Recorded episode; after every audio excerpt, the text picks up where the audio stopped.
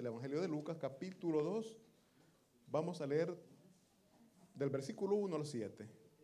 Lucas, capítulo 2, versículos del 1 al 7.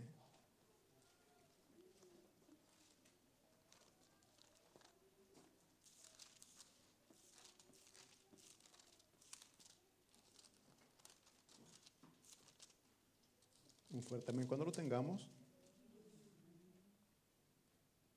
El tema de este sermón es, no son casualidades.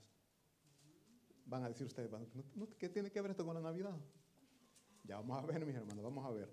Un fuerte amén cuando tengamos todos Lucas capítulo 2, versículos del 1 al 7. Amén. Leemos la palabra de Dios en el nombre del Padre, del Hijo y del Espíritu Santo. Todos juntos. Dice, aconteció en aquellos días que se promulgó un edicto de parte de Augusto César que todo el mundo fuese empadronado. Dice el versículo siguiente. Este primer censo se hizo siendo Sirenio, gobernador de Siria. E iban todos para ser empadronados, cada uno a su ciudad. Y José subió de Galilea, de la ciudad de Nazaret, a Judea, a la ciudad de David, que se llama Belén por cuanto era de la casa y familia de David, para ser empadronado con María, su mujer, desposada con él, la cual estaba encinta. Y aconteció que estando ellos allí, se cumplieron los días de su alumbramiento, y dio a luz su hijo primogénito, y lo envolvió en pañales, y lo acostó en un pesebre, porque no había lugar para ellos en el mesón. Oremos. Dios Padre Todopoderoso, Señor, clamamos de su ayuda. Ruego, bendito Espíritu Santo, sea usted, Dios mío, usándome para poder mandar, para poder llevar este mensaje a cada uno de ellos. Ayúdeme, Señor. En sus manos me deposito, Señor, confiando en que usted lo hará. Suplico, Dios bendito, porque sea usted quitando toda distracción que mis hermanos puedan tener y que su palabra, Señor, nos pueda fortalecer nos pueda fortalecer, nos pueda ayudar en cada dificultad, en cada problema. Señor, que podamos entender que usted siempre está con nosotros y que nada, nada nos sucederá porque usted nos cuida, porque usted nos protege. Le damos gracias por todo, Padre Santo, en el nombre de Cristo Jesús. Amén y amén. Se pueden sentar, mis hermanos. Como repito, el tema se llama de este sermón, no son casualidades. Muchas veces suceden cosas y nosotros decimos, qué casualidad. O sea, lo atribuimos a las casualidades, más ahora vamos a ver, mis hermanos, que todo, oigan todo, hasta los más pequeños detalles, está bajo la voluntad de Dios. Nada sucede si Dios no lo permite. Aún los problemas, aún las dificultades que nosotros podemos estar pasando, Dios lo permite. Y todo es con un propósito. Todo lo que Dios hace, todo lo que Dios permite, lo hace con un propósito estará pensando, ¿y el problema que yo tengo, en qué me va a ayudar? El problema que estoy viviendo, ¿en qué me puede, eh, es la palabra ayudar? Mis hermanos, para Dios, le digo, hasta los momentos más difíciles, los convierte en momentos de gozo, momentos de felicidad, momentos de prosperidad, porque lo que el Señor quiere es que nosotros seamos prósperos. Los problemas en la familia, mis hermanos, muchas veces surgen, no siempre, pero muchas veces, surgen por los problemas económicos, entre parejas, entre padres e hijos. Los hijos necesitan, le piden a los padres y los padres muchas veces quieren pero no pueden y le dicen no puedo. Y eso genera problemas, que genera malestar en los hijos. Y ustedes estarán diciendo, pero ¿y eso en qué ayuda? Mis hermanos, simplemente eso nos lleva a confiar y a depender de Dios. De nadie más. Solamente de Dios. Entonces decimos que todo lo que sucede, mis hermanos, está bajo la voluntad de Dios. Muchas cosas suceden en nuestras vidas y no entendemos por qué estamos pasando ese problema. E incluso decimos, pero si yo no le hago mal a nadie, ¿por qué me vienen tantos problemas? Si yo le ayudo al que necesita, pero Dios, ¿por qué me vienen estos problemas? ¿Por qué permite que yo esté pasando esta dificultad? Venimos y hacemos esas preguntas delante de Dios. Pero mi hermano, vamos a ver que todo lo que Dios permite tiene un propósito. Acá hemos visto en el versículo 1, dice así, aconteció en aquellos días que se, se promulgó un edicto de parte de Augusto César. El emperador, mis hermanos, de ese tiempo, del imperio romano, levantó un edicto en, el cual ordenó que todos fueran empadronados y quisieran un censo. Ahora la pregunta es, ¿cuál era el propósito? Miren, mis hermanos, en el tiempo del mm, imperio romano ellos siempre tenían control de toda la población que estaban bajo el dominio de ellos. Por muchas razones. La primera es porque ellos querían ver con cuánta gente de guerra contaban. ¿Se recuerdan que David también hizo los censos para ver con cuánta gente él tenía? ¿Por qué? Porque a través de ese ejército ellos se sienten con la capacidad de ir a conquistar o de poder defender sus zonas si alguien les atacaba. Uno, lo siguiente es, a través de estos censos también, ellos sabían con cuánto, podía, o cuánto ellos podían, podrían recaudar como impuestos. ¿Por qué? Porque cada persona paga impuestos. Eso no ha cambiado mucho, ¿verdad? No sé si ustedes se han dado cuenta que en sus casas, algo tan común como es el botar la basura, cobran según la cantidad de personas que habitan en las casas. Es por eso que ellos creaban estos censos. ¿Por qué? Porque tenían un control y podían ellos deducir cuánto ellos podían recoger como, como contributo o como impuesto. Y en, esta en este caso, mis hermanos, no es casualidad que el momento, en los días que María iba a dar a luz, el emperador levanta, de este edicto que tienen que hacer un censo. Era una orden, por lo tanto, María y José tuvieron que ir a su tierra natal, que era Belén.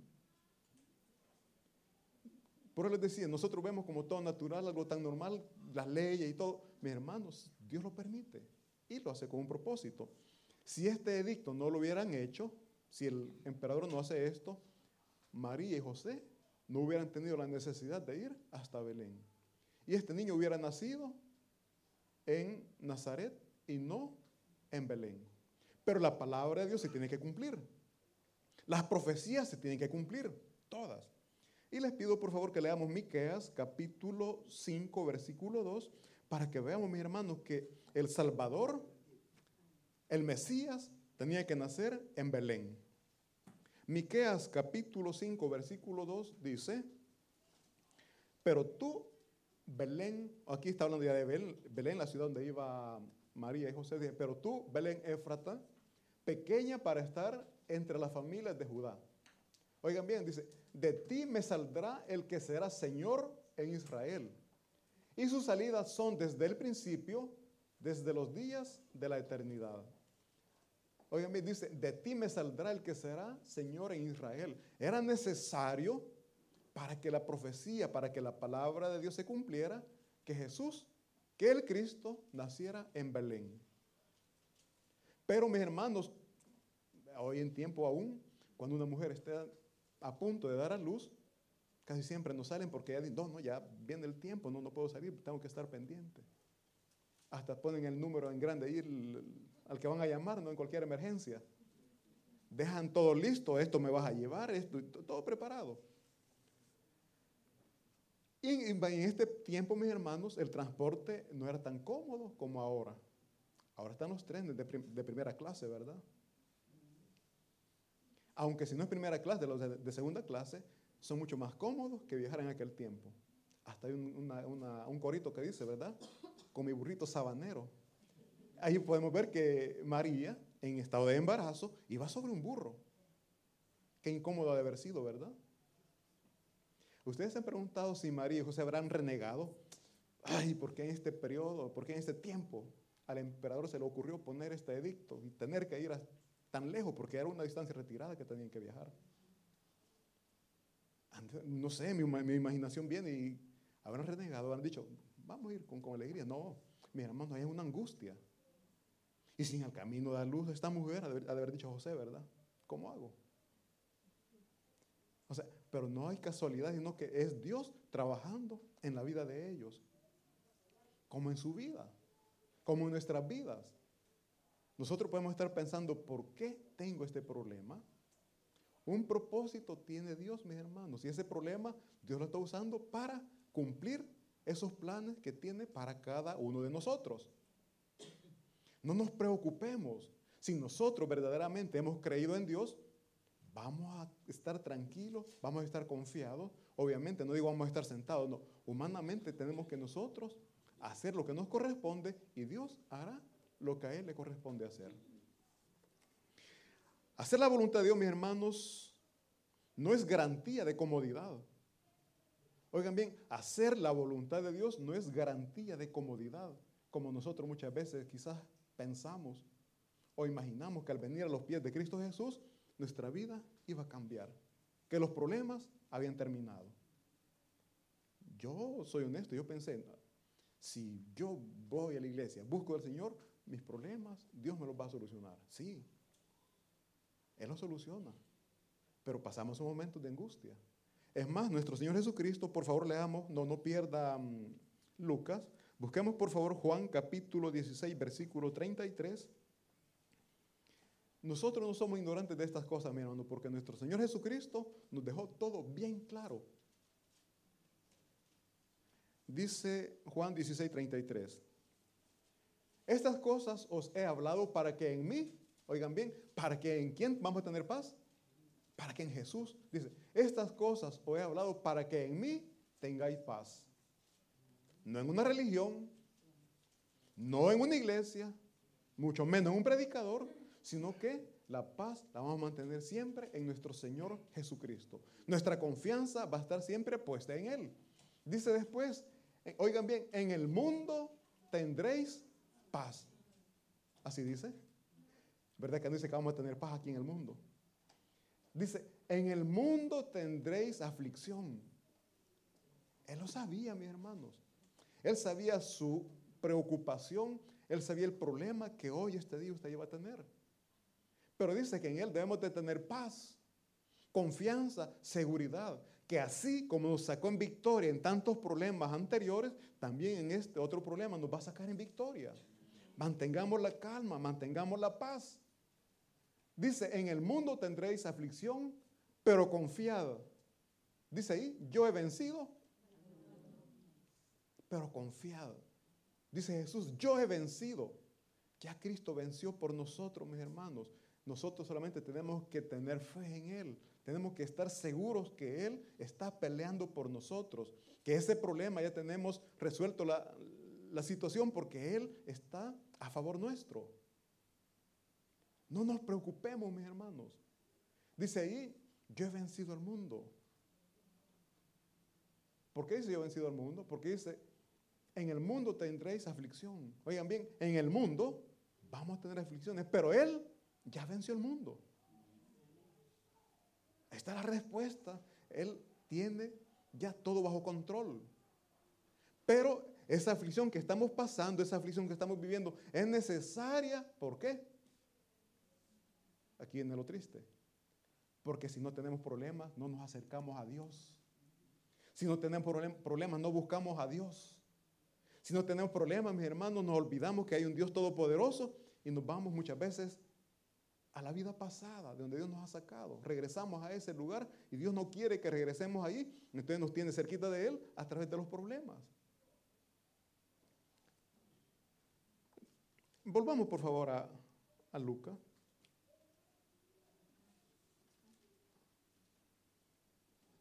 Entonces decimos, mis hermanos, que hacer la voluntad de Dios no es garantía de comodidad. Estando José y María en Belén, se llegó el día del alumbramiento.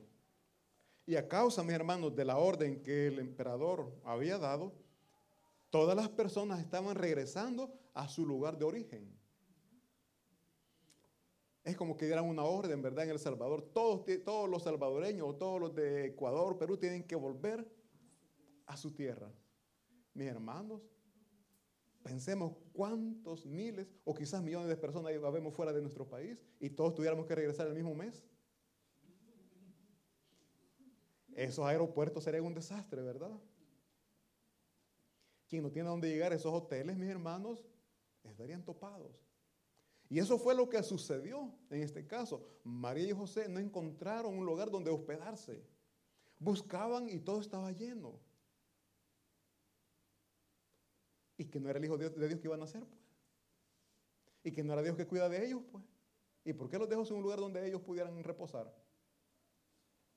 Mis hermanos, el hacer la voluntad de Dios, repito, no es sinónimo de comodidad. Al contrario, muchas veces vamos a pasar pruebas, vamos a pasar dificultades. ¿Por qué? Porque el mundo que nos ofrece, dijimos, aflicciones. Pero en Cristo Jesús encontramos la paz porque Él ya venció. Entonces, mis hermanos, dice que ellos no encontraron dónde hospedarse, sino que, mm, bueno, la iglesia tradicional nos enseña que, Jesús nació en un establo. Pero ¿por qué se nos enseña esto? Porque dice la palabra de Dios en el versículo 7, dice, y dio a luz a su hijo primogénito y lo envolvió en pañales y lo acostó en un pesebre. ¿Sabemos que es un pesebre, mis hermanos? Un pesebre es el recipiente donde comen los animales. Ese es un pesebre.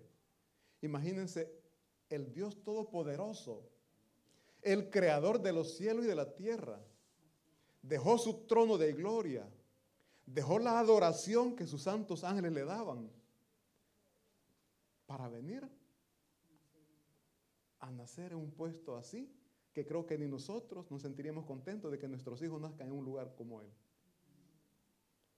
Supongamos que nació en un establo.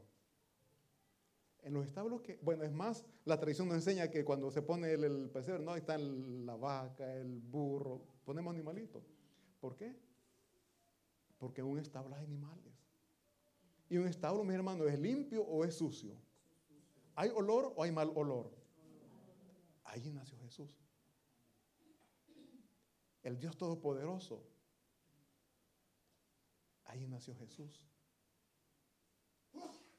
Mis hermanos, desde que Jesús vino a la tierra, desde su nacimiento, nos enseña la humildad y la sencillez con la cual nosotros tenemos que vivir en esta tierra. Pero nosotros añoramos, nosotros deseamos riquezas terrenales, añoramos esas riquezas materiales que, que nos ayuden a sentirnos quizás hasta con poder sobre los demás, con autoridad, con autoridad sobre las demás personas. Mas Cristo Jesús nos enseña a vivir en humildad y en sencillez. Por eso dice la palabra de Dios que Él no desprecia un, un corazón contrito y humillado.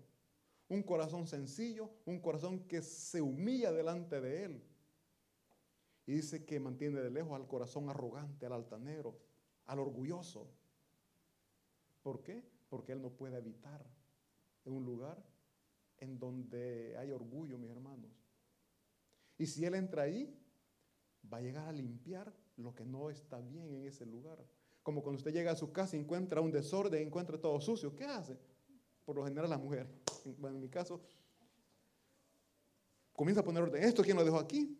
Esto no va aquí y comienza a ordenar y mis cosas que me van a servir, pero como está en mal lugar, pregunte, ¿esto sirve o no sirve? Porque si no, lo voto. ¿Qué está haciendo ahí? Poniendo orden. Así es Dios en nuestros corazones. Va a llegar y va a poner orden y va a sacar lo que no sirve, mis hermanos. Pero para sacar eso que no sirve, vamos a sufrir. Una persona que es orgullosa, mis hermanos, para llegar a esa sencillez, para llegar a la humildad, va a llorar, va a sufrir. Porque para que una persona, mi hermano, pueda votar ese orgullo, tiene que aguantar humillación.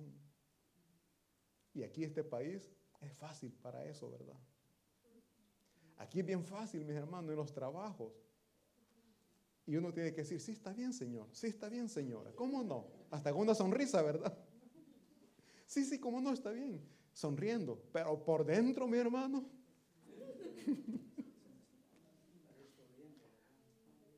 Pero recordemos que no son casualidades. Dios está trabajando en su vida. Por eso decimos, no hay casualidades. Dios tiene un propósito. Ese problema que usted está pasando y que hasta la hace llorar, es porque Dios está trabajando en su vida, porque está limpiando, está quitando eso que no es grato delante de Él y que le está dañando a usted. Porque yo no me canso de decirlo, mi hermano, el orgullo es la base de que muchos hogares se estén destruyendo. El orgullo es la fuente de la destrucción. Y Dios quiere mantener unidos a las familias y es por eso que tiene que limpiar cada corazón. Pero repito, esa limpieza va a doler. Como cuando usted se hiere, se corta y le están limpiando esa herida. que duele eso, ¿verdad? Cuando cae la medicina. Así es cuando Dios está trabajando en nuestros corazones, duele. Pero es necesario para que podamos ser restaurados, para que nuestro corazón pueda ser ordenado por Dios. Entonces dice aquí la palabra de Dios que Jesucristo nace y lo ponen sobre un pesebre porque no había lugar en los mesones. Yo me pongo en lugar de, José como, como padre. Qué angustia, ¿no? No tener dónde mi esposa pueda dar a luz. En la calle. Qué tremendo, ¿no? Ni modo. Benita María, que aquí este establo nos han ofrecido, es mejor que en la calle. El Hijo de Dios. Y nosotros cuando pasamos un problemita, mi hermano, ¿qué, qué decimos? Pero Señor, si yo creo en tu palabra, tu palabra dice que me vas a ayudar, que me vas a fortalecer, que nunca me vas a desamparar. Y comenzamos, ¿verdad? Mis hermanos, simplemente dígale, gracias Señor, porque a través de este problema algo está formando en mí. A través de este problema algo bueno va a nacer en mí. Mi hermano, hacer la voluntad de Dios nos puede ocasionar problemas. No sé ustedes, yo he escuchado muchos testimonios, yo gracias a Dios no, pero he escuchado muchos testimonios que cuando alguien se hace cristiano, tiene problemas en su casa. Hay hijos que los papás no están de acuerdo y he escuchado testimonio que los papás se enojan y para que no vayan a la iglesia, ese día lo ponen a hacer tareas. Va, hoy me vas a hacer esto, esto, esto y esto. Mientras no lo hagas, no puedes salir. ¿El propósito cuál era? Que no fuera a la iglesia. Hoy vamos a ir, oígame, días de culto, hora de culto. Hoy vamos a ir a hacer la espesa, por lo tanto, no puede salir. El propósito era que no fuera a la iglesia. Fue un problema. Nosotros entre parejas muchas veces cuando uno es cristiano y el otro no, hay pleitos. Uno quiere, ir a la iglesia y el otro quiere ir a la fiesta. Hay problemas. Hay problemas. Mis hermanos, pero esos problemas, a través de esos problemas, Dios va a formar nuestro carácter como cristianos que somos. Pero tenemos que confiar en Cristo Jesús. Tenemos que creer a la palabra de Cristo Jesús Veíamos el domingo pasado que no debemos de dudar, no tenemos que dudar de la palabra de Dios, porque la palabra de Dios se cumple. Dios cumple con sus promesas, Dios cumple con su palabra.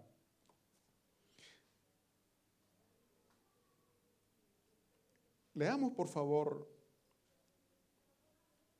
no perdamos Lucas, busquemos Mateo 12, capítulos 13 y 14.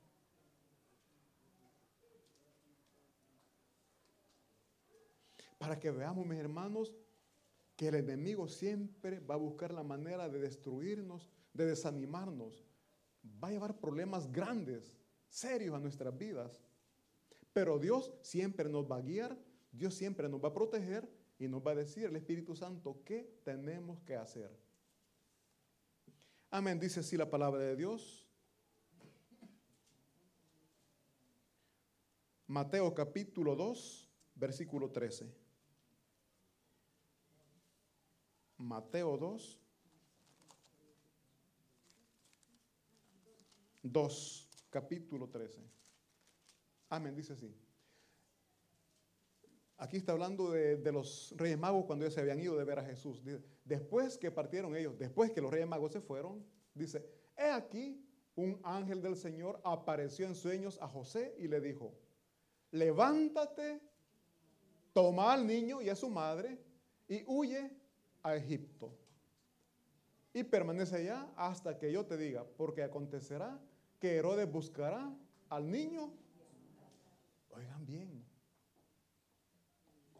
Para un padre, mis hermanos, escuchar, saber que su hijo está siendo amenazado de muerte, es lo más triste que puede haber. Pero aquí el ángel, Dios mismo le está diciendo que se vayan, que se vayan del lugar.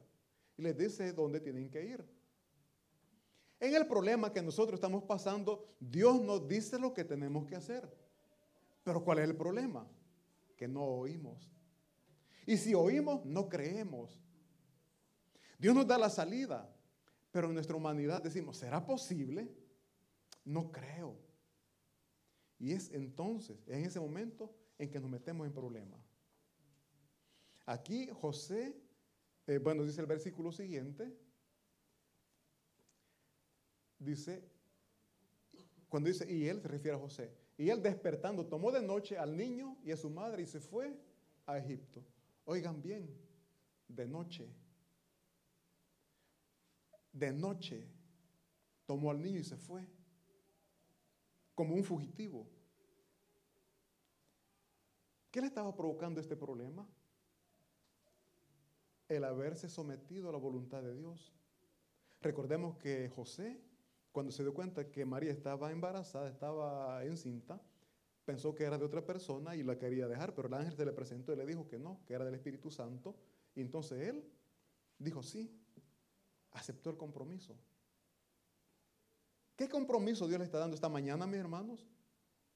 ¿Usted lo va a aceptar o lo va a rechazar? Si lo rechaza, usted dirá, así no me meto en problemas. Porque somos temerosos los humanos, ¿verdad?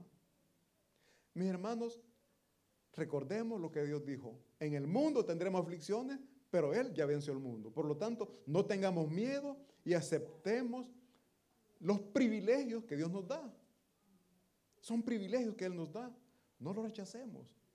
Pero nosotros siempre pensamos, es que si, digo que sí, no voy a poder hacer esto. Y comenzamos con la lista, no voy a poder hacer esto, no voy a poder hacer esto, no voy a poder hacer esto. Y comenzamos a decir el por qué no aceptamos lo que Dios nos está poniendo en las manos para que hagamos. Rechazamos lo que Dios nos está dando, mis hermanos. Son privilegios, son regalos.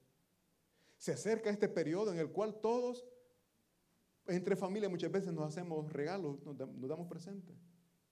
¿Qué sucedería si usted llega delante de su esposo con mucho amor? Amor, aquí te traigo esto. No, no lo quiero. ¿Cómo se sentiría usted? ¿Cómo se siente Dios cuando le está dando algo y usted le dice, no lo quiero porque mucho compromiso? ¿Cómo se siente Dios? Pero cuando se recibe, qué satisfacción. Ah, y más cuando dice, ay, qué bonito, me gustó, me quedó bien. Ayer comentaba mis hermanos que yo tengo una mala costumbre que a veces recibo lo que me dan, lo guardo, no lo abro. En una ocasión, cuando pasaron los días, me dice el, hermano que me hizo el presente, ¿qué tal? Me dice, ¿le quedó bien? Me quedó bien, gracias, le digo. Y se me queda viendo, ¿verdad que no lo ha abierto? Me dice. ¿Por qué le digo? Es que no era nada de usar, me dice. Qué pena, mi hermano. mis hermanos, si nosotros vamos a recibir de Cristo Jesús, actuemos, pongámoslo en práctica. No cometan el error que yo cometí, si lo recibí, lo fui a guardar. No, si Cristo Jesús le está diciendo esto, quiero que hagas, hagámoslo. ¿Por qué? Porque a través de esa obediencia Dios le quiere dar muchas bendiciones a usted. Bendiciones que usted se está negando al no recibir lo que Cristo Jesús le está dando. Mis hermanos, Cristo Jesús vino y no fue por casualidad que Él vino. Él vino porque nos quiere regalar salvación, nos quiere regalar vida eterna. Nosotros estamos aquí no es por casualidad, es porque Dios así lo ha querido. Usted dirá, no, yo vine porque me invitaron, yo vine porque, yo que sé por qué. No sé, pero Dios sabe el propósito con el cual le ha traído y es que usted reciba salvación, que reciba vida eterna y que salga de esa condenación a la cual todo ser humano sin Cristo Jesús está condenado ya a ese castigo. Y Dios no quiere que nadie llegue a esa condenación, pero el ser humano en su necedad, en su desobediencia, va a llegar a ese lugar. No porque Cristo lo quiera, es porque nosotros mismos en nuestra necedad vamos a buscar ese lugar. Como cuando usted a su hijo le aconseja, no tomes, no te drogues y el hijo lo hace. Al final, él mismo se está destruyendo. Así si nosotros tenemos la salvación, tenemos regalo en nuestras manos y le decimos, no, no me interesa. nosotros mismos nos estamos dañando, nosotros mismos nos estamos destruyendo. Y Cristo Jesús, mis hermanos, vino para darnos salvación, para darnos vida eterna. Y es eso lo que en estos días se celebra, es eso lo que recordamos, el nacimiento de Cristo Jesús, el nacimiento de nuestro Salvador. ¿Y qué nos enseña? Que vivamos en paz con nuestro prójimo, que amemos a nuestro prójimo. ¿Qué más nos enseña? No dijo hagan, Él lo hizo. A ser sencillos, a ser humildes, y Él lo demostró desde el momento en que nació. Nacer, mis hermanos, como les decía, en un lugar donde ni nosotros mismos no nos sentiríamos cómodos de que nuestros hijos nazcan. Imagínense el Hijo de Dios, el Rey de Reyes, el Señor de Señores, naciendo en un lugar maloliente. Cuando todos pueden imaginar, no, Dios va a nacer en un, como decimos, en una cuna de oro. Va a ser bien tratado, van a haber personas que lo van a atender. O sea, un rey, un príncipe, cuando nace, ¿cómo lo tratan? Pero Cristo Jesús nos vino a enseñar todo lo contrario. Es más, dice la palabra de Dios que en, la tierra el grande es el que tiene. El grande es el que, don fulano. El grande es ese, ¿no? Que tiene dinero. El grande es el que es servido. Pero Jesucristo que nos enseñó, el que quiera ser grande, que se ponga a servir. El que quiera ser grande, que se ponga a servir. Eso es lo que Él vino a enseñar. Vamos a aprender. Lo vamos a recibir. Lo vamos a poner en práctica. O van a actuar como yo lo recibí y lo hice a un ladito. Si vamos a recibir la palabra de Dios, pongámosla en práctica, mis hermanos. ¿Por qué? Yo siempre he dicho, la se me fue la palabra, la teoría sin la práctica no funciona. Usted en su mente puede tener, puede ser grandes planes, pero si nunca ejecuta esos planes, nunca echa a andar esos proyectos, nunca los va a realizar. Nunca los va a realizar y por eso decimos, es que Dios a mí no me escucha, Dios no me oye. Comience a trabajar, mi hermano. Comience a ejecutar lo que Dios le dice que haga y verá que Dios le va a prosperar. Porque Dios es grande en amor y misericordia, así como nos quiere prosperar espiritualmente, también terrenalmente. Yo pongo el ejemplo del rey Salomón. Dios le dio sabiduría. No ha habido hombre ni habrá, ni habrá hombre tan sabio como él. Y también le prosperó materialmente. No ha habido reino con tantas riquezas como la de él. Dios lo puede hacer. Pero ¿por qué no lo hace con nosotros? Nos va a arruinar la vida si nos da esa riqueza nos vamos a enloquecer. Nos vamos a sentir que somos los reyes y parece risible, pero nos vamos a pasar llevando de encuentro al hermano. ¿ah? Apártese usted. Voy yo. Mis hermanos, no hay casualidades. Si usted pasa por dificultades, pasa por problemas, Dios así lo quiere, Dios así lo permite. ¿Por qué?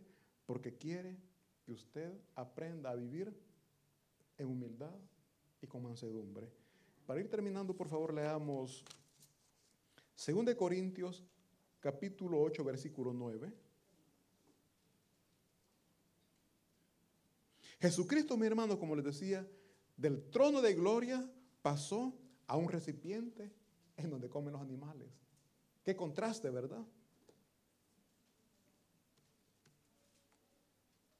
Dice porque ya conocéis la gracia de nuestro Señor Jesucristo. Oigan, que por amor a vosotros se hizo pobre, siendo rico, para que nosotros, con su pobreza, fuésemos enriquecidos. Oigan bien, nosotros ya sabemos que nuestro Señor Jesucristo, por amor a la humanidad, dejó su trono de gloria, dejó sus riquezas celestiales se hizo pobre, se humilló por amor a nosotros, para que a través de esa pobreza nosotros fuéramos enriquecidos de su gracia, fuéramos enriquecidos de su gloria y gracias a la pobreza que él adquirió, nosotros adquirimos un título que es ser hechos hijos de Dios. Nosotros somos hijos de Dios. Y como hijos de Dios, gozamos de privilegios que el mundo no goza. Como hijos de Dios, tenemos las promesas de salvación y vida eterna que el mundo está rechazando. Mis hermanos, que este día o en este periodo que estamos recordando el nacimiento de nuestro Señor Jesucristo, no sea en vano. No recibamos el regalo y lo, lo pongamos a un ladito, no.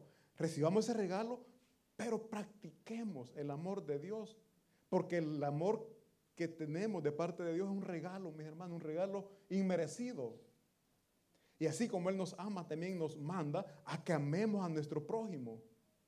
Así como Él nos ayuda, tenemos que ayudar a nuestro prójimo, mis hermanos.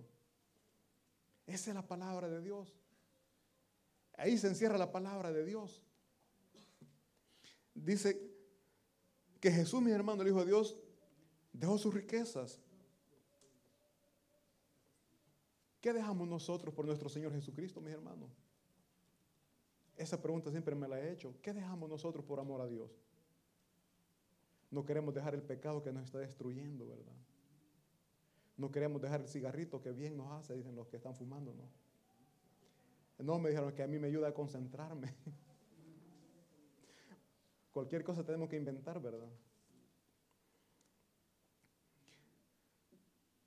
Mi hermano, nuestro Señor Jesucristo se hizo hombre para liberarnos de las amarguras que andamos cargando en el corazón. No sé cuánto estamos aquí recordando este periodo que nuestros padres nunca nos dieron lo que estábamos pidiendo. Peor aún, que nuestros padres no nos llegaban a ver porque muchas veces venimos de parejas separadas. Y nunca en este periodo los padres llegaron a ver a sus hijos. Hay muchas personas que guardan esos rencores, mantienen ese dolor en su corazón. Pero como les decía un momento, Cristo Jesús entra a cada corazón y todo eso lo tiene que votar. Todo eso lo tiene ya que dejar al olvido, mi hermano, que no le dañe más. Porque si bien es cierto que quizás su padre se descuidó de usted, padre biológico, pero el Padre Celestial nunca, nunca se descuidó de usted. Y si está con vida, gloria a Dios. Y si está con vida, es porque hubo un Padre que siempre le cuidó. Siempre le dio lo necesario. Y eso, mis hermanos, lo que Cristo Jesús quiere que aprendamos, a depender de Él. Si usted está pasando por un problema de económico, problema de salud, problema de familia, cualquiera que sea. Recuerde que hay un Dios todopoderoso que está con los brazos abiertos y que usted quizás en su humanidad está buscando ese amor, ese calor en brazos equivocados, ese amor que al final le va a hacer llorar, le está alejando del amor único verdadero que está en nuestro Señor Jesucristo. Esta mañana, mis hermanos, reflexionemos recapacitemos. ¿Cristo verdaderamente ha nacido en mi corazón? ¿O solamente he escuchado que en esta época nació? Si no nació en su corazón, este es el momento, este es el día en que Cristo Jesús puede entrar a su vida y pueda comenzar a trabajar, a ordenar su vida. ¿Por qué? Porque en Cristo Jesús, mis hermanos, somos más que vencedores y las victorias que Él nos ha dado, además de victorias terrenales, son victorias celestiales. Victorias, mis hermanos, que Él ya ha conquistado por nosotros. Satanás tiene muchos, muchos seguidores, colaboradores, que son los demonios. Pero Cristo Jesús ya le venció a todos ellos. Y eso es grande y maravilloso. Y es por eso que decimos, gracias Jesús, porque viniste a la tierra a morir por todos nosotros. Un fuerte aplauso para nuestro Señor. Vamos a orar.